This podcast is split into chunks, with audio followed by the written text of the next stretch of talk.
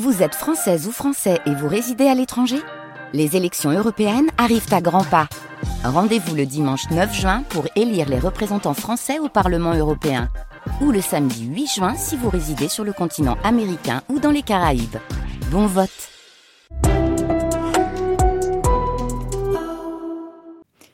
Bonjour à tous. Algérie 61 à la croisée des chemins. C'est une grande traversée de l'été, toute la semaine sur France Culture. Algérie 61, c'est l'année où tout se joue et où tout bascule, l'année décisive où il faut en finir, après plus de six ans d'affrontements dans ce que l'on a appelé alors les événements d'Algérie, l'heure est enfin venue à la sortie de guerre. Putsch, OAS, attentats, manifestations, pour parler, la route vers la paix est ardue, creusée d'ornières et de blessures. 1961, c'est la dernière étape avant l'indépendance, l'année où deux mondes se retrouvent à la croisée des chemins. 50 ans après, tous les jours de cette semaine, de 9h à 12h, retour sur cette histoire en commun, avec dans un premier temps l'histoire racontée par les archives de l'époque et complétée par le regard de l'écrivain Boilem Sansal, puis à 10h, place au débat, toujours en compagnie de Boilem Sansal, avec aujourd'hui pour thème Souviens-toi de l'Algérie, quand l'imaginaire raconte l'histoire. Et nos invités seront Raphaël Branche et Jacques Ferrandez.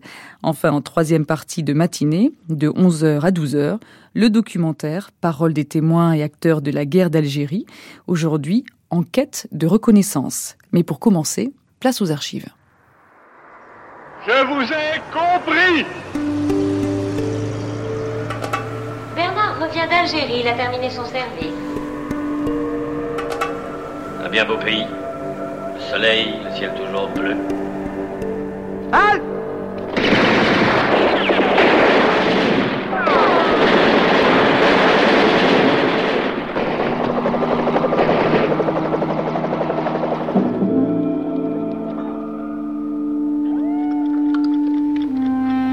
Pour l'Algérie, nous voulons que 1961 soit l'année de la paix rétablie.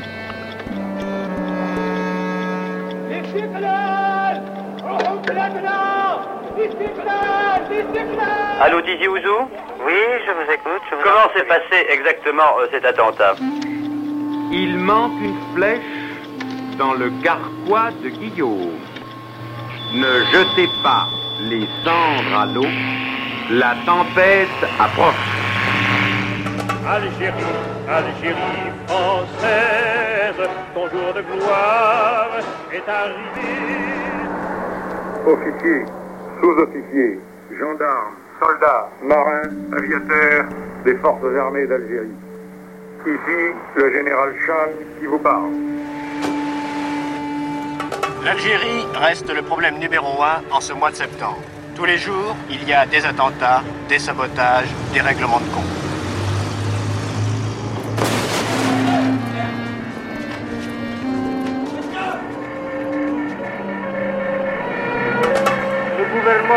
Admet désormais que l'Algérie sera nécessairement indépendante.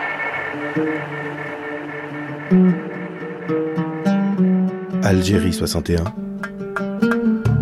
À la croisée des chemins. Aurélie Luneau, Yvon Croisier. Avec Boilem Sansal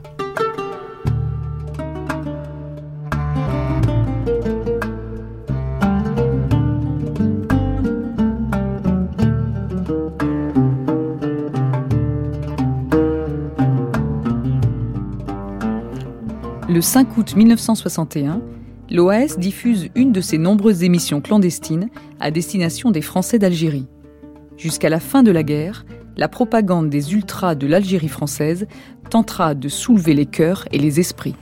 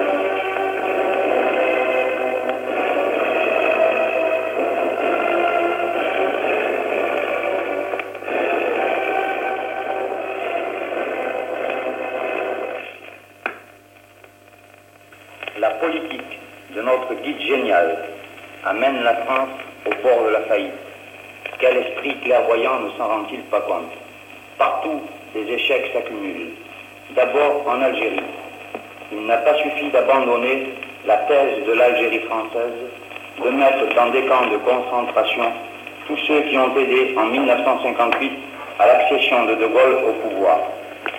Il n'a pas suffi non plus d'appeler à l'aide une troisième force inexistante.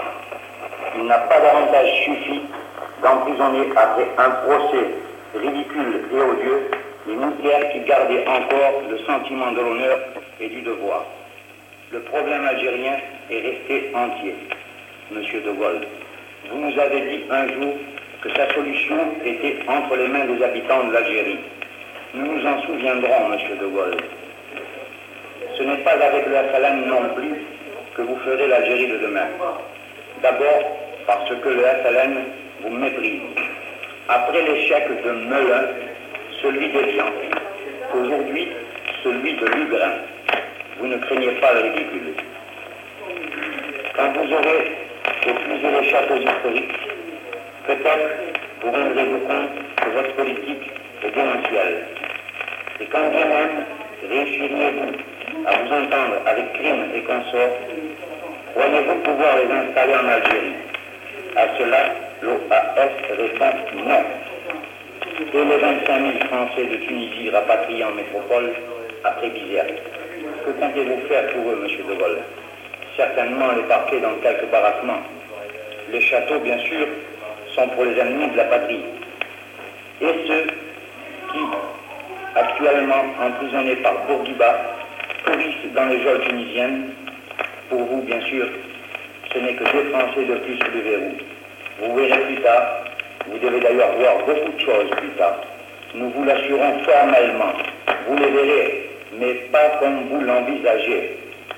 Et notre base de Bizerte, comptez-vous la conserver en invitant à nouveau Bourguiba à votre table à Rambouillet pour qu'une fois de plus, d'ici deux mois, M. Bourguiba fasse ouvrir le feu sur nos soldats et cette fois en bénéficiant de l'appui du FLN, de la Ligue arabe et bientôt des Chinois.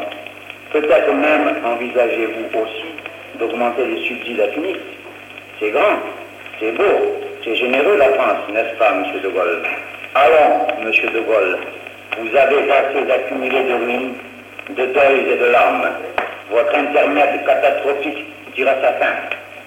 Le jour est proche où il vous faudra rendre des comptes. Et ce jour-là, nous serons présents. Devant ce bilan désastreux, beaucoup de Français désespèrent. Le salut de la patrie viendra les princes algériennes, une fois de plus, comme en 42. Il s'est levé ici une armée de patriotes, décidés à lutter s'il le faut à mourir pour que l'Algérie reste française et que la grandeur de notre pays ne soit plus un vain mot. Depuis des mois, la lutte se poursuit dans l'ombre contre tous nos adversaires, le FLN, le Parti communiste, les traîtres et la Gestapo gaulliste.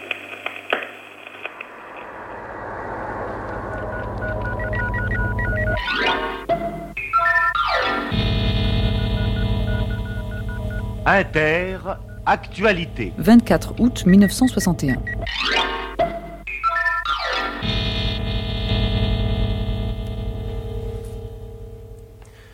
Jean Lefebvre au micro. L'Algérie, quelque peu oubliée dans le tourbillon de l'actualité internationale, fait à nouveau parler d'elle ce matin. D'abord parce que la reprise de l'activité politique en France oblige à en réouvrir le dossier et à faire le point. Ensuite parce que les nouvelles qui nous parviennent d'Algérie euh, ce matin montrent que l'on est loin là-bas de s'endormir. A signalé ainsi un assez beau coup de filet de la police d'Oran. Les auteurs de l'émission Pirate sur notre antenne de France 5, c'était au début du mois d'août, le 5 je crois, auraient été, nous dit-on, arrêtés. Je dis bien auraient été arrêtés car nous n'avons pas encore de confirmation et je demande tout de suite des précisions à Jacques Béing. Jusqu'à présent, le préfet de police s'est refusé à toute déclaration. On tient cependant de sources bien informées que dans la soirée du 22 août, une perquisition a été pratiquée à Oran sur renseignement. Cette perquisition a permis de découvrir un poste émetteur qui pourrait très bien être celui qui a été utilisé lors de l'émission de l'OAS sur la longueur d'onde de France 5. Cette émission, on s'en souvient, était composée d'un appel de l'ex-général Gardi et d'un bulletin d'information de l'organisation armée secrète. Le détenteur de ce poste est en fuite, une enquête est ouverte et elle se poursuit. C'est sans doute l'annonce de la découverte de ce poste émetteur qui a fait courir à Oran le bruit euh, qu'une opération similaire à celle d'Alger aurait pu être tentée sur Radio Oran. C'est effectivement les rumeurs qui se sont répandues dans les rues d'Oran ce matin. Mais enfin, pour l'instant, c'est tout ce que l'on sait. Silence du côté de la préfecture de police d'Oran et silence également du côté de la délégation générale à Alger. Mais on pense que d'ici la fin de la journée, on en saura davantage. Nous vous tiendrons au courant dès que nous aurons d'autres renseignements. Oui, c'est entendu, Jacques Béing, mais nous avons à signaler aussi ce matin un coup du terrorisme. Un meurtre a été commis, le meurtre de Mabrouk Kouara, qui était membre du GPRA et qui s'était, je crois, rallié récemment à la France. Que savez-vous à ce sujet?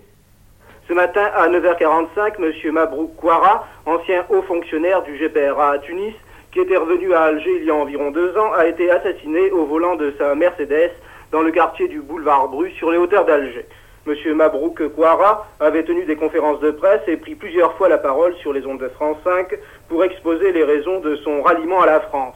Lors du putsch des généraux, il s'était à nouveau entretenu avec les journalistes à la délégation générale.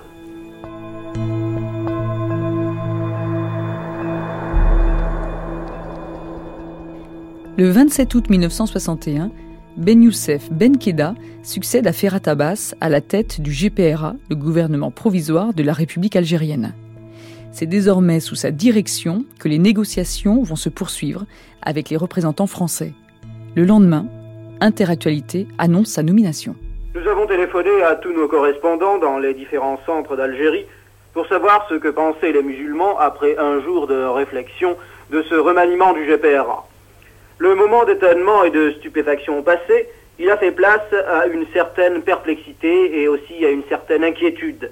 À Sétif, la ville de Ferhat Abbas, c'est la consternation. Ferhat Abbas y jouit d'un grand prestige et Youssef Ben Keda est considéré comme un élément extrémiste et communisant.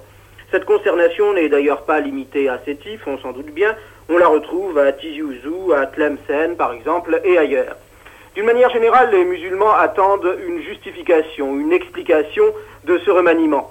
Mais même s'il y a dans cette attente de l'inquiétude et de la déception, il y a aussi une confiance très grande pour tout ce qui concerne les décisions du Comité national de la révolution algérienne. Et d'ailleurs, de plus en plus, le bruit se répand maintenant que Ferhat Abbas pourrait être appelé à d'autres fonctions très importantes.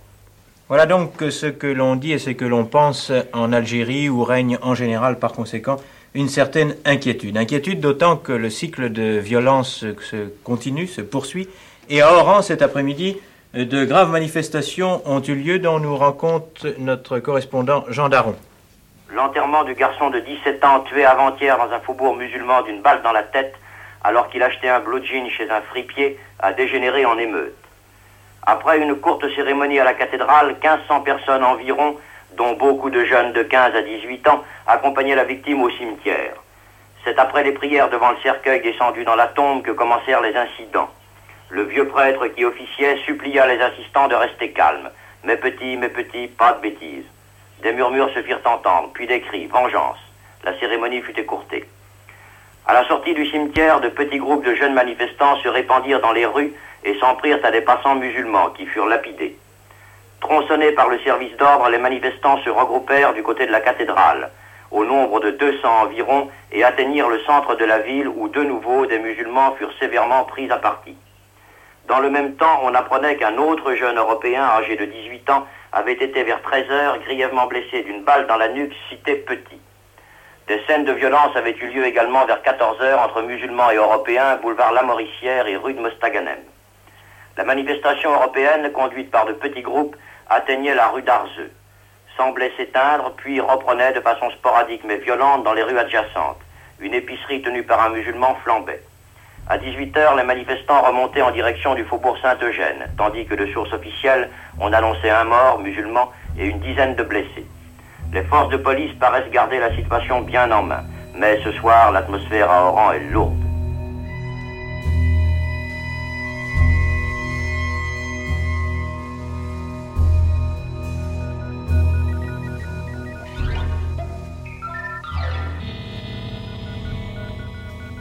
Inter, actualité. 30 août 1961.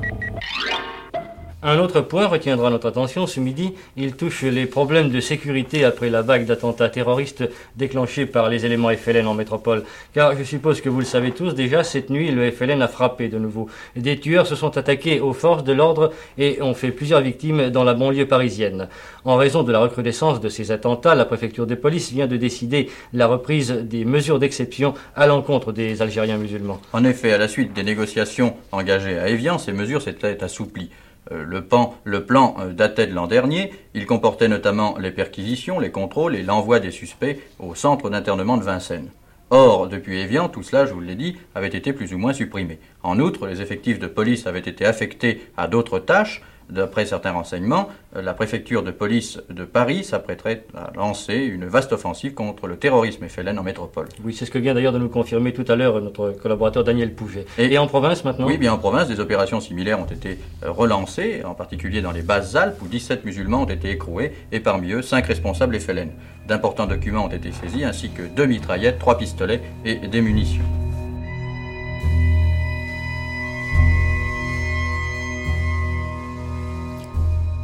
Le 9 septembre 1961, un communiqué émanant de l'Élysée soulève l'émotion dans la population française. Attentat manqué hier soir contre le général de Gaulle. C'est un communiqué de la présidence de la République qui tout à l'heure, il y a 20 minutes maintenant, nous a appris la nouvelle. En voici à nouveau la diffusion du texte. Un mélange inflammable joint à une charge d'explosifs avait été placé cette nuit entre Nogent et Romilly sur le parcours que devait emprunter le chef de l'État se rendant à Colombey les deux églises. Euh, ce mélange inflammable a pris feu sans provoquer d'explosion vers 22 heures au moment du passage des voitures présidentielles dont la marche n'a pas été ralentie. Le général de Gaulle est arrivé à Colombey les deux églises à l'heure prévue. La présidence de la République n'ajoute aucun commentaire à ce texte, mais dès qu'elle a été connue, la nouvelle a provoqué, vous l'imaginez, une forte émotion et une très vive indignation dans la capitale et dans toute la population. Une enquête est en cours, nos envoyés spéciaux sont sur place et nous pourrons peut-être vous donner des détails dans le courant de la journée. Mais à toutes ces questions, Philippe Réal va peut-être pouvoir nous répondre puisqu'il revient du lieu même de l'attentat. Vous en venez à l'instant, Philippe Réal? À l'instant. Et bien après l'enquête que j'ai pu mener sur place tout à l'heure, voici comment les choses ont pu se passer sans entrer dans les détails bien sûr. Les terroristes étaient parfaitement au courant des déplacements du général de Gaulle lorsqu'il se rendait chaque fin de semaine dans sa propriété de Colombey les deux églises. Il leur fallait d'abord choisir un lieu surplombant la route d'au moins 2 km, un lieu camouflé bien entendu. Cet endroit, ils l'ont trouvé sur la nationale 19, à une vingtaine de kilomètres de Provins, à 2 km du petit village de Crancey. La route est droite, légèrement en descente, et sur le côté droit de cette route, à 400 mètres, un petit bois sur la hauteur. Un champ de pommes de terre entre le bois et la route. Il fallait maintenant trouver un moyen de camoufler les charges d'explosifs. À cet endroit, le bas-côté de la route est constitué par de l'herbe. Il n'y a pas de fossé, pas d'arbres. Alors, les terroristes allèrent chercher du sable, probablement à la sablière de Pont-sur-Seine, distante de 2 km, et l'amenèrent sans doute la nuit d'avant sur le bord de la route afin de constituer un inoffensif tas de sable, de cantonnier, comme on en voit toujours sur les bas-côtés euh, des routes. Le plastique 4 à 5 kg, a dit M. Frey dans sa conférence de presse, a été dissimulé dans ce tas de sable. Hier au soir, vendredi donc, l'un des plastiqueurs est venu relier les pains de plastique, probablement de 1 kg chacun, à un détonateur. Le détonateur a un fil électrique menant au petit bois, le tout relié à une magnéto que les policiers ont du reste retrouvé avec le fil électrique. Il est vraisemblable qu'un complice se trouvait à 2 km en arrière, près de la route, guettant le convoi. Ce dernier, arrivant à 120-140 km/h, passa devant l'homme qui signala à l'aide d'une lumière, par exemple à son complice dans le bois, le passage. Le plastiqueur actionna alors la magnéto. C'est alors que se produisit un véritable miracle. Le pain de plastique muni du détonateur, lui, explosa. Mais les autres, mal attachés sans doute, s'éparpillèrent dans la nature en brûlant plus ou moins, mais sans exploser. La preuve en est que cet après-midi encore, il y avait du plastique partout. Dans le champ, dans le tas de sable, tenez Jean Lefebvre, en voilà un petit morceau que j'ai ramassé, comme tous mes confrères du reste. Il y avait au minimum un kilo de plastique en petits morceaux qui traînaient ça et là. Donc la charge complète n'ayant pas explosé, les voitures continuèrent. L'homme, euh, très étonné, décida de partir et d'aller se rendre compte sur place de ce qui s'était passé. Là, des gendarmes alertés l'interpellèrent et l'emmenèrent à la gendarmerie après avoir découvert dans la voiture une paire de jumelles et du fil électrique pareil à celui trouvé dans le bois. Mais je vous propose d'écouter le témoignage d'un habitant de Pont-sur-Seine. Vous avez quand même entendu les détonations hier soir Oui, vers 21h45. 21h45. Une très forte détonation qui a ébranlé euh, volets et portes à la maison. Oui. Qu'est-ce que vous avez cru que c'était? Eh bien, le bruit était comparable à un avion qui passe le mur du sang. et alors, et alors ce matin, vous, monsieur, euh, vous êtes, vous êtes rendu sur les lieux, vous avez vu quelque chose ou quoi? Oh, bah ce matin, bien sûr, quand on a su qu'il y a eu une explosion sur la route, on a été voir, on a vu un tas de sable là euh, qui est éclaté, on a vu de l'herbe qui est brûlée de l'autre côté de la, de la route. Oui. Euh, il y a des, des forces qui sont venues encercler tout le bois, ils sont venus avec les chiens policiers pour essayer de retrouver les traces de quelqu'un. Euh, Soi-disant que le gars était avec une Vespa, venir voir ce qui s'était passé, voir si ça avait fait des dégâts.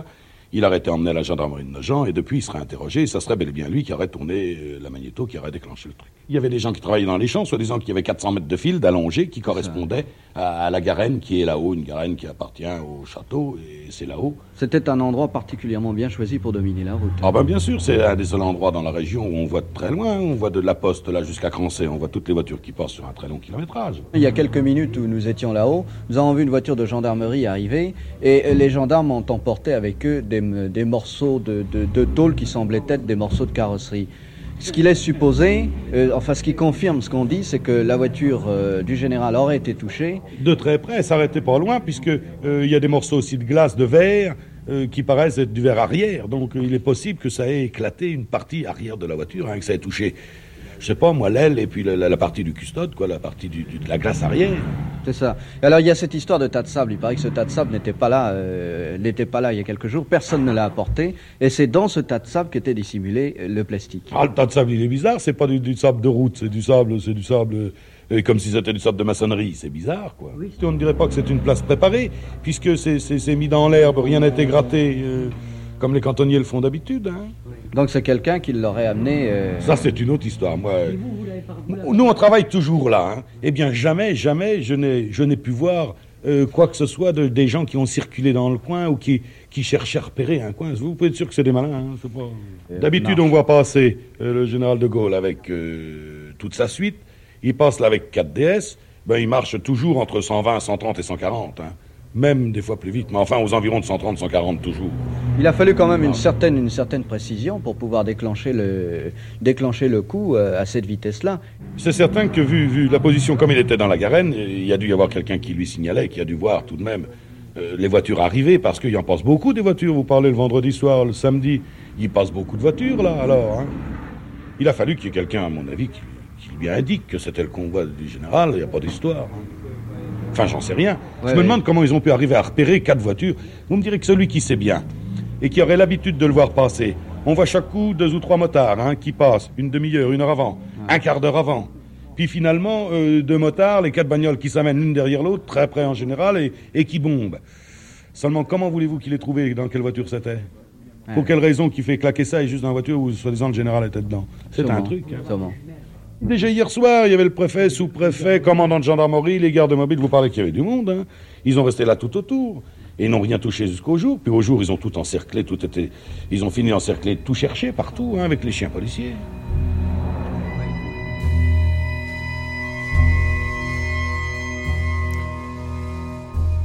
Le 22 septembre, le général Salan, dirigeant de l'OAS, passé dans la clandestinité depuis le putsch, prend la parole sur les antennes pirates de la radio de l'OAS. Courage, confiance, résolution, la victoire est proche.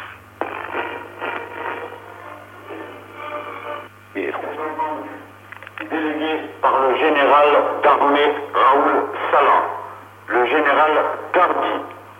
Aujourd'hui, le général d'armée Raoul Salan, commandant en chef de l'OAS, Algérie Métropole, vous adresse la parole. Le 5 août dernier, vous avez entendu, délégué par le général d'armée Raoul Salan, le général Gardi. Aujourd'hui, le général d'armée Raoul Salan, commandant en chef de l'OAS, Algérie Métropole, vous adresse la parole.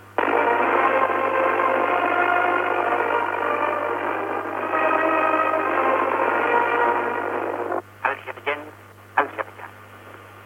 Depuis le 2 décembre 1956, date à laquelle je devenais commandant en chef des forces en Algérie, je suis au cœur du problème et du combat que nous menons pour la sauvegarde du territoire national. Après avoir vécu avec vous les exaltantes journées du 13 mai 1958, lorsqu'une décision arbitraire du pouvoir m'a obligé à quitter cette province française, je vous promettais, le 19 décembre 1958, de revenir près de vous, partager vos peines et vos joies. Le 22 avril dernier, après avoir surmonté des difficultés sans nombre, je vous ai rejoint.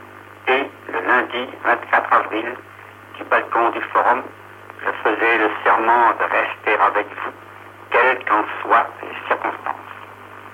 Depuis cinq mois maintenant, avec la collaboration de camarades civils et militaires revenus au combat dès les premières heures, assurés de la confiance et de l'affection que vous n'avez cessé de me témoigner, je poursuis la lutte avec la même ténacité et la farouche détermination mener à bien la lourde tâche que nous avons tous acceptée de grand cœur. Notre travail n'a pas été inutile et vain. Chaque jour a dû s'accroître nos moyens et notre autorité, aussi bien aux yeux de la métropole qu'à ceux du monde entier. Plus que jamais, au moment où le pouvoir parisien s'efforce de précipiter les décisions qui jetteront bien vite notre Algérie dans le chaos, nous devons rester vigilants. Il faut que tout Algérien digne de ce nom, quelle que soit son origine et sa confession, s'imprègne de l'importance de notre combat. Tous les Algériens dignes de ce nom doivent se considérer moralement mobilisés et être prêts à s'opposer aux manœuvres qui ne visent qu'un seul but, l'entrée du FLN au palais d'été. Je lance aussi un solennel à nos frères musulmans pour qu'ils comprennent ce que sera la tristesse de leur sort si la France venait à quitter même partiellement cette terre. Qu'ils sachent bien que toutes les promesses fallacieuses qu'on leur fera les entraîneront tôt ou tard vers la ruine et la misère. Seule la fraternité retrouvée au forum d'Alger, sur la place des Victoires à Oran, ou la place de la Brèche à Constantine, doit permettre vivre à nouveau, suivant les aspirations de tous, dans l'union des communautés. La confiance dans l'avenir est immense, car nous savons combien grande est la détermination et la foi de cette population qui ne se laissera pas mourir sans réagir. Le jour viendra, croyez-moi bien, tous, Français de Dunkerque à Tamanrasset, retrouveront la joie de vivre dans la paix revenue. Vive la France, vive l'Algérie française et fraternelle.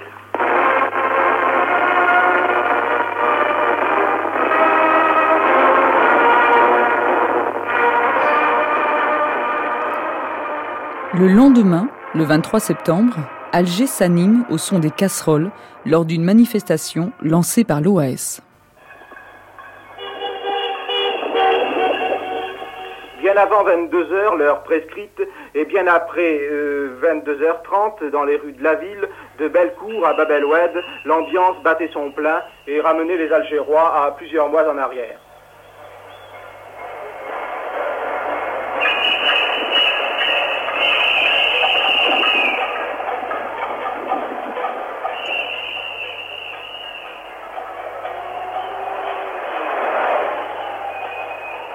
Les klaxonnaient Algérie française, même en passant devant le commissariat central.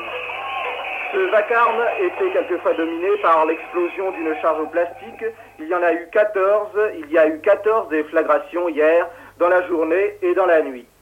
Dans toutes les banlieues éloignées, Cuba, Maison Carrée, le bruit euh, s'arrêtait assez tôt, mais au centre d'Alger, le calme ne revenait complètement que vers 23 heures.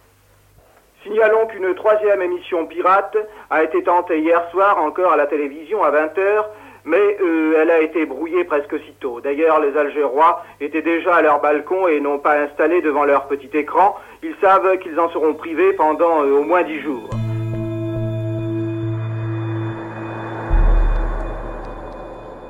De façon totalement décalée, dans une ambiance guillerette, les films de propagande produits par les services de l'armée française vantent les mérites d'une Algérie qui fait route vers son indépendance.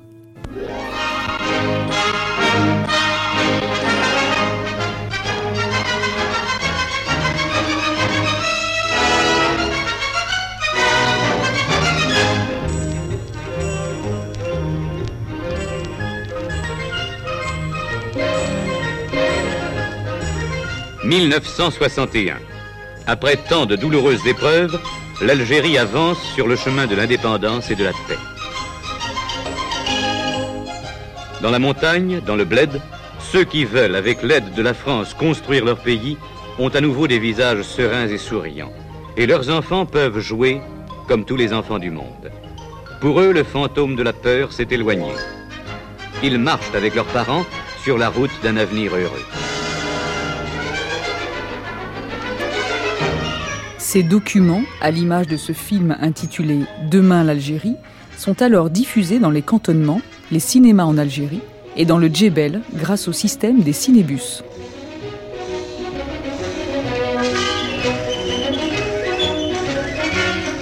Dans la ville, les rues sont pleines de passants détendus. Et les terrasses de café accueillent à nouveau de nombreux clients qui discutent tranquillement de leurs affaires ou bien jouent au domino tout en buvant le thé à la menthe. Le bonheur est dans le film, pas forcément dans les rues des villes et des villages algériens.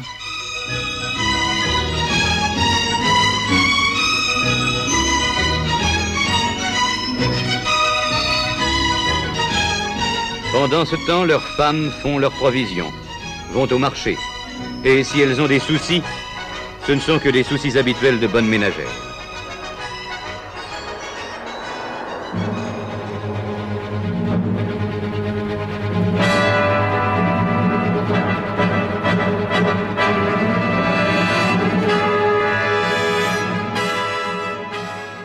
Retour à la réalité du terrain avec l'émission 5 colonnes à la une.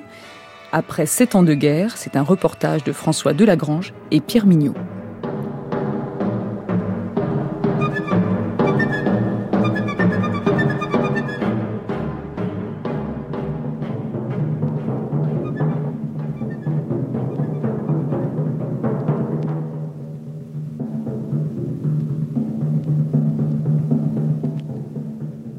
Voilà sept ans que dure la guerre d'Algérie, que dure le plus fratricide et le plus inutile des combats. Sept ans de lutte, d'attentats et de tueries qui ont dressé l'une contre l'autre les deux communautés. À Alger, l'atmosphère est tendue, irrespirable. Les nouvelles les plus folles circulent, provoquant de brutales flambées de haine sur fond sonore de plastique. Alger, c'est devenu le royaume de la peur. Voilà pourquoi ce soir, vous verrez presque uniquement des ombres, les quelques ombres qui ont accepté d'apporter leur témoignage. L'Algérie, pour le moment, c'est le pays de la peur, monsieur. C'est pas marrant, vous savez, de prendre une balle dans le dos ou un coup de boussardie à travers la gorge. Ça n'a rien de rigolo. Ce jeune musulman non plus n'a pas voulu montrer son visage. Il s'appelle Hamid, il a 20 ans. Euh, pour vous dire sincèrement, c'est que tout le monde a peur, que ce soit européen, que ce soit musulman. Tout le monde a peur à Alger. Tout le monde. Les seuls peut-être qui échappent à cette psychose de peur sont les enfants. Pour eux, le problème de la coexistence, ça n'existe pas. Assis côte à côte sur les bancs de l'école, ils ouvrent les mêmes livres et jouent avec les mêmes billes. Non, pour eux, il n'y a pas de problème. Cette ambiance, c'est celle dans laquelle ils sont nés, c'est celle dans laquelle ils ont grandi. Le plastique, c'est un jeu, et le spectacle de la rue, c'est cette deux chevaux soufflés par une explosion. La jeunesse turbulente d'Alger, on la trouve à Babeloued. Babeloued qui cache sa nervosité sous un calme trompeur. Ici, le feu s'allume aussi vite qu'il s'éteint, mais lorsqu'il s'allume, c'est tout de suite un brasier.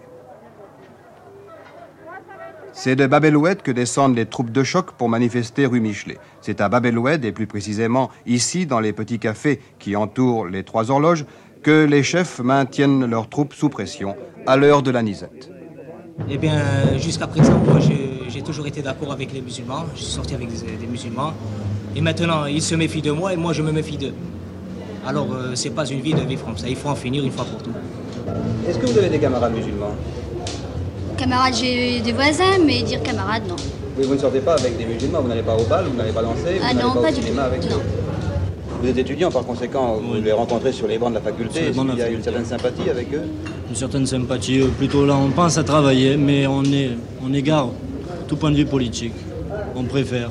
Il faut les connaître pour pouvoir les juger. Alors euh, nous, nous qui les connaissons, on peut les juger Qui et on peut connaissez voir qui les indigènes. hein, et on peut voir que la- la- l'association est impossible. Parce qu'il s'est créé un fossé entre nous et on ne peut pas le reboucher ce fossé. C'est fini, c'est trop tard.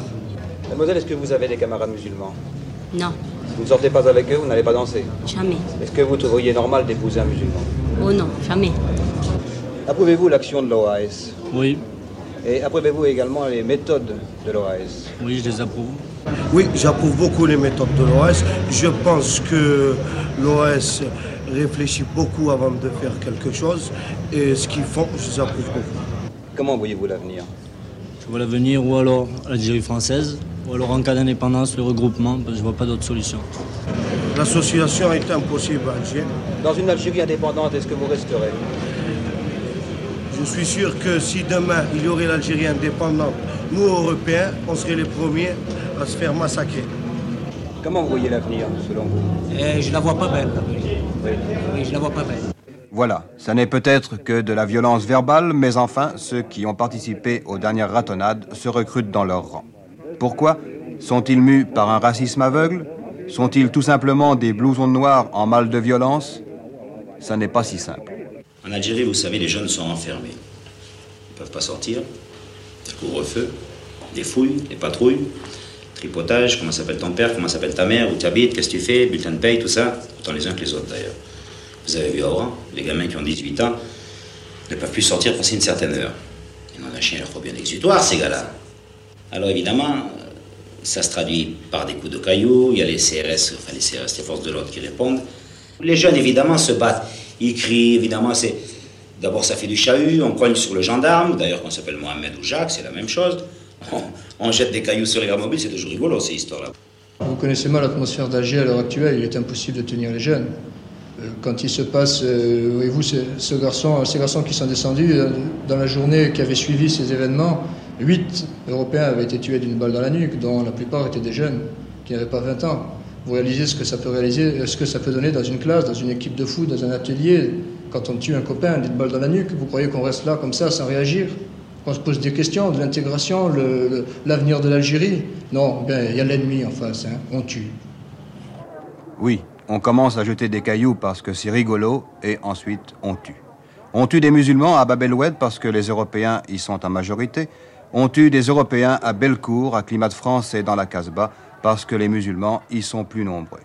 La guerre, ça n'est plus dans le bled qu'on l'a fait, c'est ici même, en ville, où le FLN décompte les victimes du terrorisme comme autant de bulletins de victoire.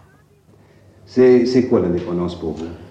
Eh bien, l'indépendance pour moi, c'est que pour vivre en paix euh, entre nous, c'est-à-dire entre nos musulmans, sous notre emblème, sous le commandement du GPA qui est en ce moment. Ça représente quoi l'indépendance pour vous? Ça représente pour nous une liberté et, être un peu plus, euh, un peu plus libre euh, ce qu'on est maintenant, vous voyez. Est-ce que vous pensez que les Européens ont leur rôle à jouer dans l'Algérie nouvelle?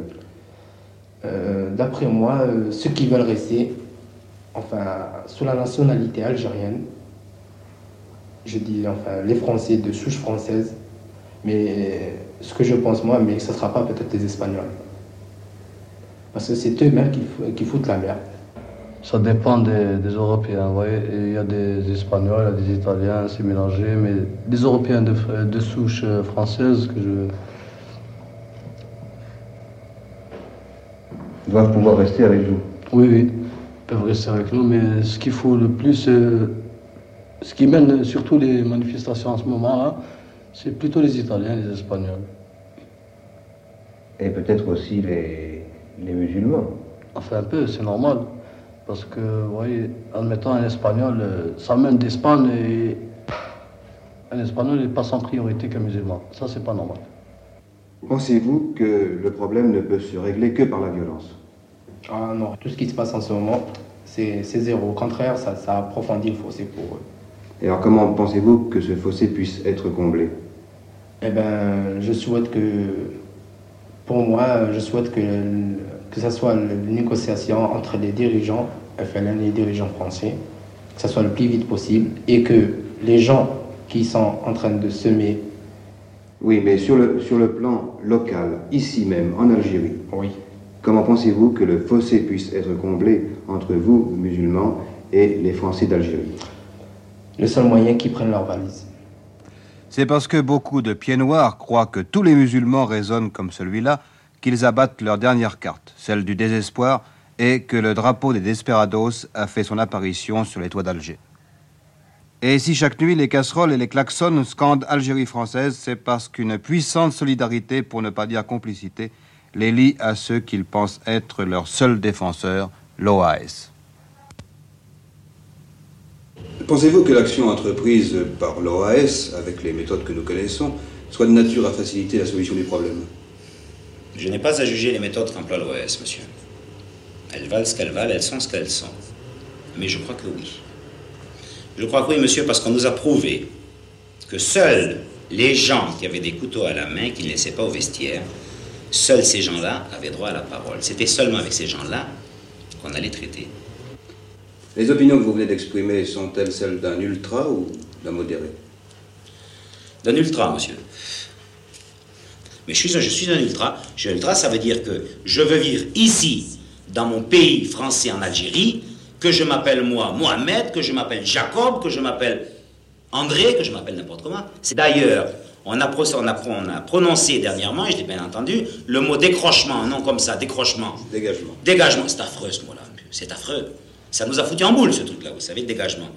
C'est ce qu'en match de football, en termes de football, ce qu'on appelle dégager, c'est mettre le ballon par terre, prendre un grand élan et mettre un grand shoot. J'ai le postérieur sensible, j'aime pas les grands shoots, monsieur. Alors je suis pas prêt à me faire dégager.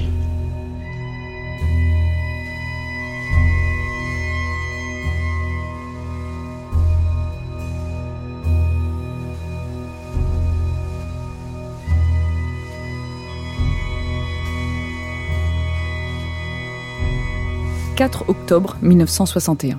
En métropole, de nombreux attentats signalés la nuit dernière. La plupart d'entre eux, d'ailleurs, ont été commis dans la région parisienne. Les dégâts sont en général euh, très importants, Michel Onfroy. Oui, à Paris et en banlieue, huit attentats entre minuit et demi et 5 heures du matin. Le plus important a eu lieu à Puteaux. Il était dirigé contre la mairie. Oui, depuis longtemps, je crois qu'il faut le souligner, le maire, M. Dardel, avait reçu des lettres de menace de l'OAS. M. Dardel est également président du Conseil général de la Seine. Il était absent de Puteaux hier, se trouvant à Strasbourg. Il ne doit rentrer euh, qu'aujourd'hui dans sa mairie. Et hier, la surveillance autour de la mairie avait été renforcée, à la suite surtout d'un récent coup de téléphone annonçant que la mairie allait sauter. Hier après-midi, les conseillers municipaux de Puteaux avaient reçu une délégation de Moscou en visite en France, et à l'heure de la fermeture des bureaux, rien d'anormal n'avait été signalé. Pourtant, l'enquête a révélé qu'une charge de plastique d'au moins un kilo et demi a été déposée au sommet de l'escalier devant les portes métalliques de l'entrée d'honneur. L'explosion a été très violente, des marches de l'escalier ont été brisées, les éléments métalliques des portes ont été tordus, les vitres sont brisées à plusieurs dizaines de mètres à la ronde, et un trou a même été creusé dans les dalles de ciment armé de l'entrée de la mairie. Les autres attentats ont été dirigés surtout contre des établissements tenus par des musulmans algériens. D'après les témoignages, un au moins de ces attentats a pu être commis par des Algériens, rue Robert Houdin, où l'explosion de la bombe, composée de grenailles de fonte et d'explosifs, a fait un blessé. Un témoin déclare avoir aperçu un Nord-Africain, un paquet sous le bras, quelques secondes avant l'explosion. Les autres attentats ont eu lieu passage Saint-Ange, rue Saufroy, rue Jean-Pierre Timbaud, rue Beaubourg et rue de la Tombissoire. Deux attentats FLN à signaler aussi dans la soirée d'hier également à Paris. Premier attentat à boulevard Saint-Martin, un harki, policier auxiliaire, a été tué à coups de pistolet par un terroriste du FLN qui a réussi à s'enfuir. Deuxième attentat à boulevard Gallieni à Issy-les-Moulineaux, un mort et deux blessés, tous musulmans. Là aussi, les agresseurs ont pu s'enfuir. Enfin, signalons qu'à Marseille, vers minuit, une forte charge de plastique a explosé rue Fabre devant un magasin de vêtements. Les dégâts matériels sont très importants. Les policiers estiment que l'attentat a été commis par l'OAS, le directeur du magasin de vêtements ayant refusé de payer une somme d'argent réclamée par l'OAS. Pour en terminer avec cette rubrique, disons que la police continue son enquête sur l'évasion d'Henri Alleg, dont la présence en Belgique n'est pas confirmée. L'ancien membre du Parti communiste algérien possède dans sa fuite quelques heures d'avance sur la police. Hier, certains renseignements pouvaient laisser croire qu'il se trouvait en Belgique, mais deux avocats belges spécialisés dans la défense des membres du FLN ont déclaré qu'aucune nouvelle de l'évadé ne leur était parvenue. Voilà donc pour le dossier Algérie.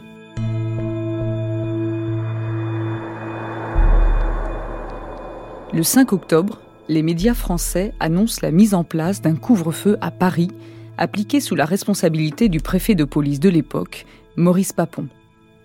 Interactualité, Jacqueline Baudrier. Affaires françaises, nous avons ce soir tout un ensemble d'informations qui intéressent l'Algérie et le problème algérien. Ainsi, à l'hôtel Matignon, cet après-midi, il y a eu une conférence interministérielle que présidait M. Debré. Son thème, les problèmes du maintien de l'ordre, Jean-Pierre Elkabach. Rien n'a été dit officiellement à l'issue de cette réunion, mais auparavant, la préfecture de police de Paris avait publié une longue liste de mesures prises pour réprimer le terrorisme FLN. Il va sans dire que ces mesures ne visent en aucune manière l'ensemble des travailleurs algériens, mais qu'elles tentent à mettre un terme aux attentats FLN. Il est conseillé aux Algériens de s'abstenir de circuler la nuit dans les banlieues de Paris et les rues de Paris entre 20h30 et 5h du matin.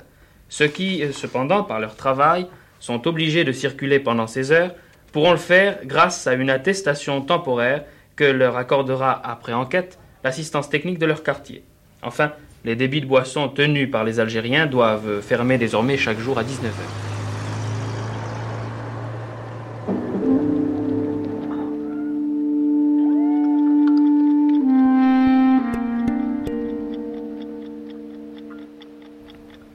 Bonjour Bolem Sansal.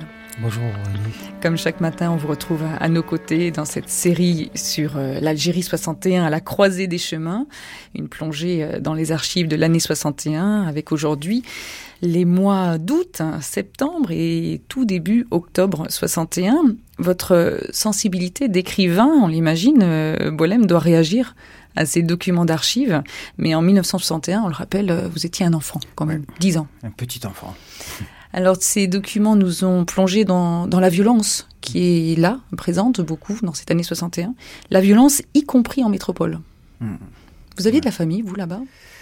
Euh, oui, j'avais bien sûr de, la famille. Quelle, quelle famille algérienne n'a pas un, un, un, de ses représentants en France, bien sûr? Euh, mais c'était quand même deux mondes très différents. Moi, à l'époque, la France, je n'arrivais même pas à la situer. Je savais pas, j'avais jamais mis les pieds euh, en France. Pour moi, c'était un. Euh, en fait, je me faisais aucune idée. C'était très mystérieux, quoi. C'était très loin. Euh, c'était un autre monde. Alors, quand il y avait des appels comme ceux lancés pour organiser les, nuits des casseroles, vous mmh. faisiez quoi, vous, Walem Sansal? Ah, moi, j'ai passé mon enfance à courir d'un quartier à l'autre. Euh, nous étions assez libres dans, dans, dans, dans nos mouvements. Euh, souvent, on séchait l'école pour aller euh, monter au forum, manifester le matin avec les pieds noirs, l'après-midi aller dans les quartiers musulmans euh, manifester avec euh, voilà. Pour, nous enfants c'était c'était pas ces choses-là n'étaient pas très très claires. On, en parlait beaucoup avec nos copains parce que euh, nos copains pouvaient être fils de commissaires fils de de, hauts fonctionnaires ou fils de commerçants algériens ou voilà. Donc on avait quand même des informations mais qu'on regardait avec nos yeux d'enfants. Euh, alors, et puis bon, donc euh, l'OS arrive et euh, alors là on est passé d'une situation à une autre. On est passé de la période, c'est la guerre, voilà, la bataille d'Alger. C'est un état de guerre, donc c'est visible. C'est des militaires euh, qui sont là, qui occupent le terrain. Il y a des, mitraillages, il y a des euh, de partout. c'est l'état de guerre. Et on est passé à un état de terreur. C'est très différent. Euh, là, c'est les tueries, on ne sait pas qui tue qui, euh, euh, pourquoi. On entend tous les soirs des bombes éclater aux quatre coins de la ville. C'est qui? C'est le FLN, c'est la France, c'est les ultras. L'OAS. C'est l'OAS, on, ne sait pas. Voilà. Et donc, on trouvait des morts. Moi, je me souviens entre la maison et l'école, il m'arrivait très souvent d'enjamber de, des cadavres. Des gens qui avaient été tués de bon matin, des, des femmes, des hommes, des, euh, ou d'être pris dans des, des, mitraillages entre les uns et les autres. voilà, c'est état de, de, terreur et de guerre civile, c'est très confus là, où personne ne sait de quoi il s'agit. Et la nuit des casseroles, alors, euh, Bolem Sansal, vous en souvenez? Euh, ah Oui, ça, je, me souviens, c'était très folklorique, très bruyant et très folklorique que ces femmes et que ces enfants et tout ce monde euh, sur les balcons, tapant sur les casseroles, les bassines, mais aussi en vie, les klaxons, les, enfin, un, tintamarre euh, euh, extraordinaire. C'était amusant. Mais il y avait aussi quelque chose qui était beaucoup plus terrifiant, qui a beaucoup plus marqué les gens, c'est les youyou. Les, les youyou, vous savez, ce sont ces cris de femmes euh, et qui se, qui se déroulaient à chaque fois que dans la prison de Barberousse, qui est la prise, le pénitencier d'Alger, qu'il y avait une exécution capitale, donc quelqu'un était guillotiné, et il y en avait beaucoup, il y en avait beaucoup, vraiment beaucoup. Et donc toute la nuit, dans toute la ville, toute la ville, des millions, enfin des milliers, des centaines de milliers de femmes qui se mettaient à pousser des you toute la nuit jusqu'au moment où de euh, l'exécution. Donc ça commençait la, veille. Euh, euh, vers 8 heures et toute la nuit. Un bruit qui extraordinaire, qui glaçait le sang des, des, gens. Et ça s'arrêtait. Bon, on savait que, par exemple, l'exécution interviendrait à 4h30 du matin. Donc, à 4h du matin, le silence. Ce silence était terrifiant. Voilà. Et ça, c'est, c'était quasiment, euh, à un certain moment, pratiquement toutes les semaines, quoi toute la semaine. Merci Bolem Salon. On vous retrouve dans un instant pour la suite de notre grande traversée euh, sur l'Algérie 1961 avec euh, la partie débat, comme d'habitude, de 10h à 11h, et avec un thème aujourd'hui, Souviens-toi de l'Algérie quand l'imaginaire raconte l'histoire. Merci à Jean Bulot, l'assistant de l'émission, Marie Jarros de la phonothèque euh, INA, Michel Rénal et Hélène Lassailly des archives télé de l'INA, qui sont partenaires de la série, ainsi que euh, Bastien Chastagnier pour les archives militaires de l'ECPAD, autre partenaire. Je n'oublie pas non plus Dominique Millet des relations internationales de Radio France pour euh, avoir obtenu les archives belges de la RTBF et celles de la radio suisse romande à la technique Marie-Thérèse Ferrand. Et donc dans quelques minutes, c'est le débat. À tout de suite.